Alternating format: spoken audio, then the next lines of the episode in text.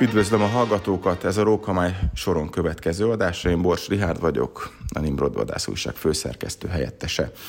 Mai témánkkal egy kicsit külföldre is kalandozunk, hiszen a Safari Club International, azaz SCI Közép-Magyarország Egyesülete immár több éve partnerlapunknak, jelenleg hat oldalon jelentetjük meg mellékletüket.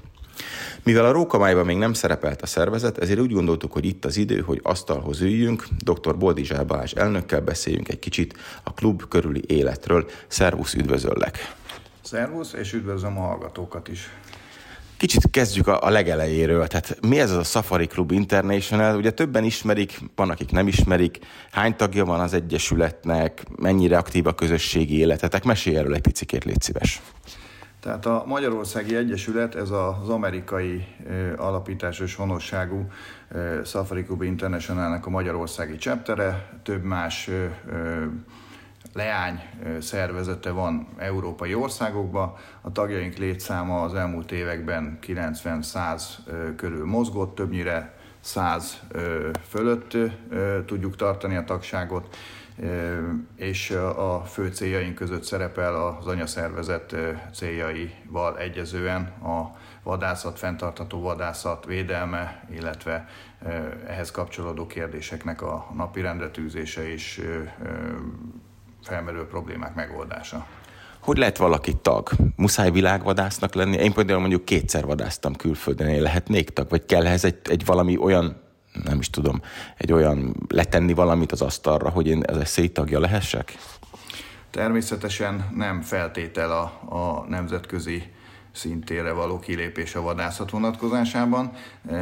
Az azért én azt gondolom, hogy bár nem előírt feltétel, hogy vadászvizsgával, vadászjegyen rendelkezzen a tag, de a tagjainknak a, a, a 100%-a a, én azt gondolom, hogy a vadászathoz közel áll, illetve folytatja is a többnyire, többé-kevésbé a tevékenységet.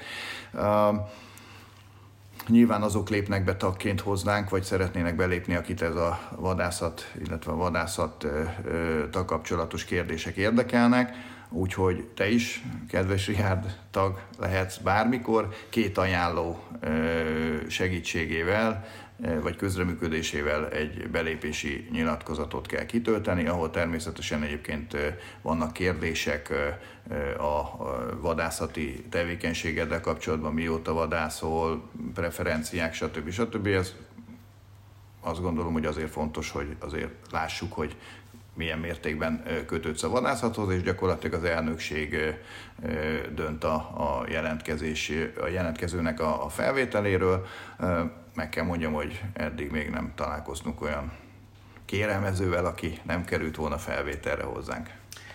Ugye itt nem csak vadászatról van szó, mert ugye több platformon is megjelentetek, milyen kulturális és közösségi misszióitok vannak? Tehát legutóbb például a Nimrodban gyerektáborról számoltunk be, amelyre, ha jól emlékszem, első ízben, tehát több gyerektáborotok volt már, de első ízben volt ez most Kaszón. Igen. Hát gyakorlatilag a, a, azt gondolom, hogy tagság körében osztatlan egyetértés van abban a tekintetben, hogy az egyik legfontosabb, ha már a gyerektáborról beszélünk, ugye a jövő nemzetékeknek a tájékoztatása, divatos szóval érzékenyítése a vadászat irányába. El kell nekik mondani, magyarázni azt, hogy mik a, a mi értékeink a vadászat terén, a kultúra, a vadászati hagyományok, mik a problémák ezzel. A legfontosabb ebben a vonatkozásban véleményem szerint az, hogy, hogy ne csak a vadászat ellenes kommunikációt hallják, ennek nyilván a, a mi álláspontunknak a, a közvetítésének lehet az egyik formája a gyerekeknek a programok szervezése. Tervezzünk a feltételek biztosítása esetén iskolai oktatásban részvételt, ami egyébként külföldi országokban is, akár a vadászat, akár egyéb tevékenységek vonatkozásában havi rendszerességgel nagyobb gyerekközösségek számára a tevékenység ismertetése, bemutatása vonatkozásában működő modell lehet, illetve a gyerektáborok is. Én azt gondolom, hogy nem csak a vadászat, hanem a kapcsolódó egyéb foglalkozások, erdészet, környezetvédelem, természetvédelem vonatkozásában egy kiváló alkalom arra, hogy a gyerekek megismerkedjenek a vadászat szépségével és hasznosságával. Az első alkalommal rendeztük, ugye kérdezted, hogy erdészetnél a gyermektábort, igen, évente van gyermektábora az Egyesületnek, viszont a, a, az idei évben Kaszó ZRT keretei közé vittük be ezt a gyerektábort, és ott a, a moderátorok, illetve a szakemberek segítségével mi azt gondoljuk, hogy a gyerekek több információhoz, illetve a vadászat több oldalának megismeréséhez jutottak, vagy jutnak hozzá, úgyhogy ezt preferálnak a jövőbe is, nyilván ilyen vetésforgó vonatkozásában, vagy, vagy módszerével, más erdészeteknél, mivel hál' Istennek ezek a távol lehetőségek minden erdészetnél úgy tudom megvannak. Van egy másik kezdeményezésetek is, és ami, ami külön üdvözlendő, hogy ugye a beszélgetés előtt, mielőtt még nem forgott volna a felvétel, beszélgettünk, hogy a vadászathoz mindenki ért, csak mindenki tudja ezt kulturális, vagy kultúrált formában megjelentetni. És ugye ti, mint SCI, az utóbbi években több kényes témával is foglalkoztatok. Tavaly például a medve-farkas konferenciával rukkoltatok elő, idén pedig egy Pest megyei területi tapasztalatok alapján cikkeztettek a különféle ragadozó madarakról, ezt ugye Nimrod hasábjain jelentettük meg. Milyen visszajelzéseket kaptok? Érdemes foglalkozni ezekkel a témákkal, vagy inkább azt mondják, hogy maradjatok csontbe, aztán üljetek nyugodtan a helyeteken. Mik a tapasztalatok? Természetesen ö, nyilván vannak olyan körök vagy személyek, akik ö, üdvösebbnek tartanák, hogyha megülnénk a mi magunk köreiben, és nem lépnénk a nyilvánosság elé, de én magam szerint, szerint és több társam is azt gondolja, hogy fontos a problémáknak a, a nyilvánosság felé közvetítése, és arra a megfelelő ö, megoldási javaslatoknak a, a ugyancsak széles nyilvánosság felé közvetítése, már ahogy az előbb is említettem, hogy ne csak a vadászat ellenes hangokat hallják az emberek, mert meg kell adni a társadalom széles rétegeinek a választás lehetőségét, hogy el tudjanak gondolkodni a, a, az adott probléma okán és a megoldásán is. Én nem gondolnám azt, hogy ne lehetne a vadászat ellenes köröknek a probléma felvetéseivel is mit kezdeni, illetve adekvát megoldást adni ezekre a problémákra, már ha megvan a másik oldal részéről is egyébként az együttműködési készség. Ezt csak ezeken a rendezvényeken ö, tudjuk ö, vizsgálni, illetve kikényszeríteni.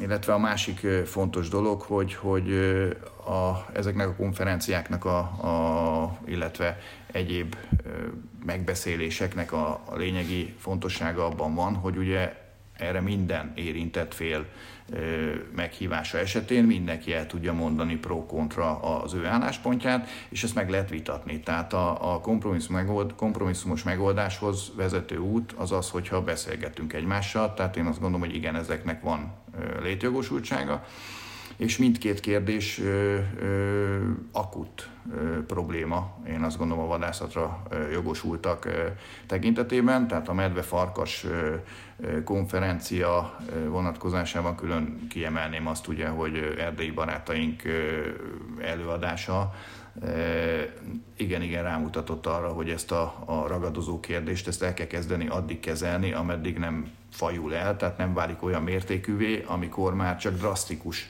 adott esetben az érintett állatoknak a kárára lehet megoldani ezt a problémát.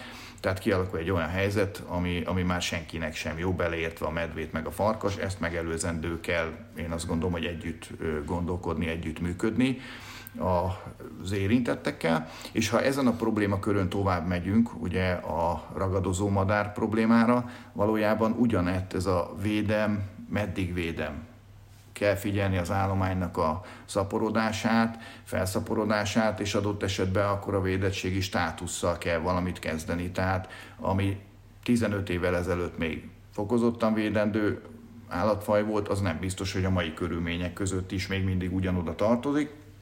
Én azt gondolom, hogy ezeknél a kérdéseknél akkor járunk el helyesen, hogyha a különböző érintetteknek az érdekeit tesszük mérlegre, és egy olyan kompromisszumos megoldást próbálunk megalkotni, ami valamilyen mértékben mindenkinek jó, természetesen mindenkinek kell a többi fél felé engedményeket tenni. Hogy mire gondolok? Tehát például a farkasról beszéltünk, akkor a gazdák érdekét figyelembe kell venni, turizmus érdekét, a természetvédelem érdekét, a vadgazdálkodó érdekét, és még sorolhatnám. De, és a farkasét és is a azért. farkasét is, természetesen. Tehát ugye az egyértelmű. Ugyanez, ugyanez vonatkozik egyébként a ragadozó madár problematikára, ahogy rákérdeztél ugye a szintén SCI tagunkkal született cikkre, hogy az ő területére esik a túzoknak az egyik költési területe, amit üdvözlünk egyébként, hogy fokozottan védett madárfaj, és szaporodjon természetesen, ahogy tud, de ott egyébként a szintén védett ragadozó madarak is komoly problémát jelentenek a túzók szaporodására, ugyanis amikor egy barna réti héja a maga, ha jól tudom, 20 ezer forintos értékével mondjuk egy másfél millió forintos túzok tojásból hármat megeszik 5 perc alatt, akkor azért ezt mérlegre téve nem biztos, hogy nem lehetne a ragadozó madárnak a állomány szabályozásában elgondolkozni. Ez nyilván a jövő kérdése, de ez ugyanúgy, ahogy elmondtam, ez hasonló rendezvényeken, illetve a felek együttműködésén tud csak alapulni. Ugye te civilben joggal foglalkozol, ugye ügyvéd vagy. Beszélgettünk itt a módosuló vadászati törvényről. Ebben esetleg gondolkodtatok valamilyen konferencián, vagy vitaindítón, vagy beszélgetésen? Legfőképpen azért nem árulok el titkot a, a hallgatóknak, hogy egy Balatonparti településen ülünk itt a verőfényes őszi ö, délelőttbe, délutánban, nem is tudom mennyi már az idő, és mondtad, hogy nem messze itt a háztól, folyamatos a szarvasbőgés, disznók jönnek-mennek, és azért itt a házak között vagyunk. Ö, igen, azt azért annyiban kiegészíteném, hogy a bőgési idény alatt folyamatos a szarvasbőgés, hogy ez a... Fura, fura lett volna, hogyha mondjuk novemberben is van, de igaz. Igen. Hát ezt egyébként nem csak itt tapasztalom, hogy a, a, az ingatlan hátsó részén kilépve 5 méterre többször volt olyan, hogy a kocarámról fentett, hogyha sötétbe jövünk ide.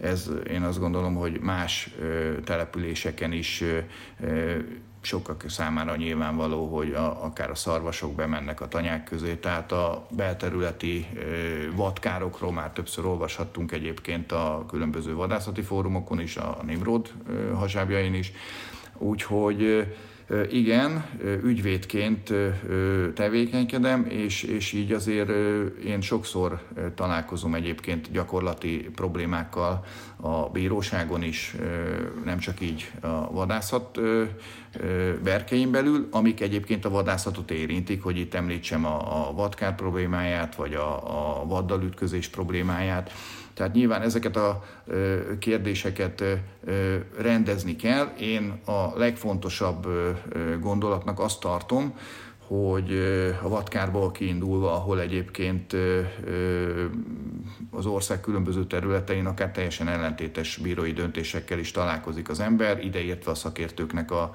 a, a munkáját is, hogy van, amikor vithatható adott esetben a szakvélemény, de mivel nem volt rá módszertani előírás, ami alapján a bíró tudta volna ellenőrizni a szakértőnek a munkáját, vagy annak a hiányosságait, akkor például az a válasz bírói oldalról, hogy ez azért jó így, mert a szakértő ezt mondja, ő ért hozzá.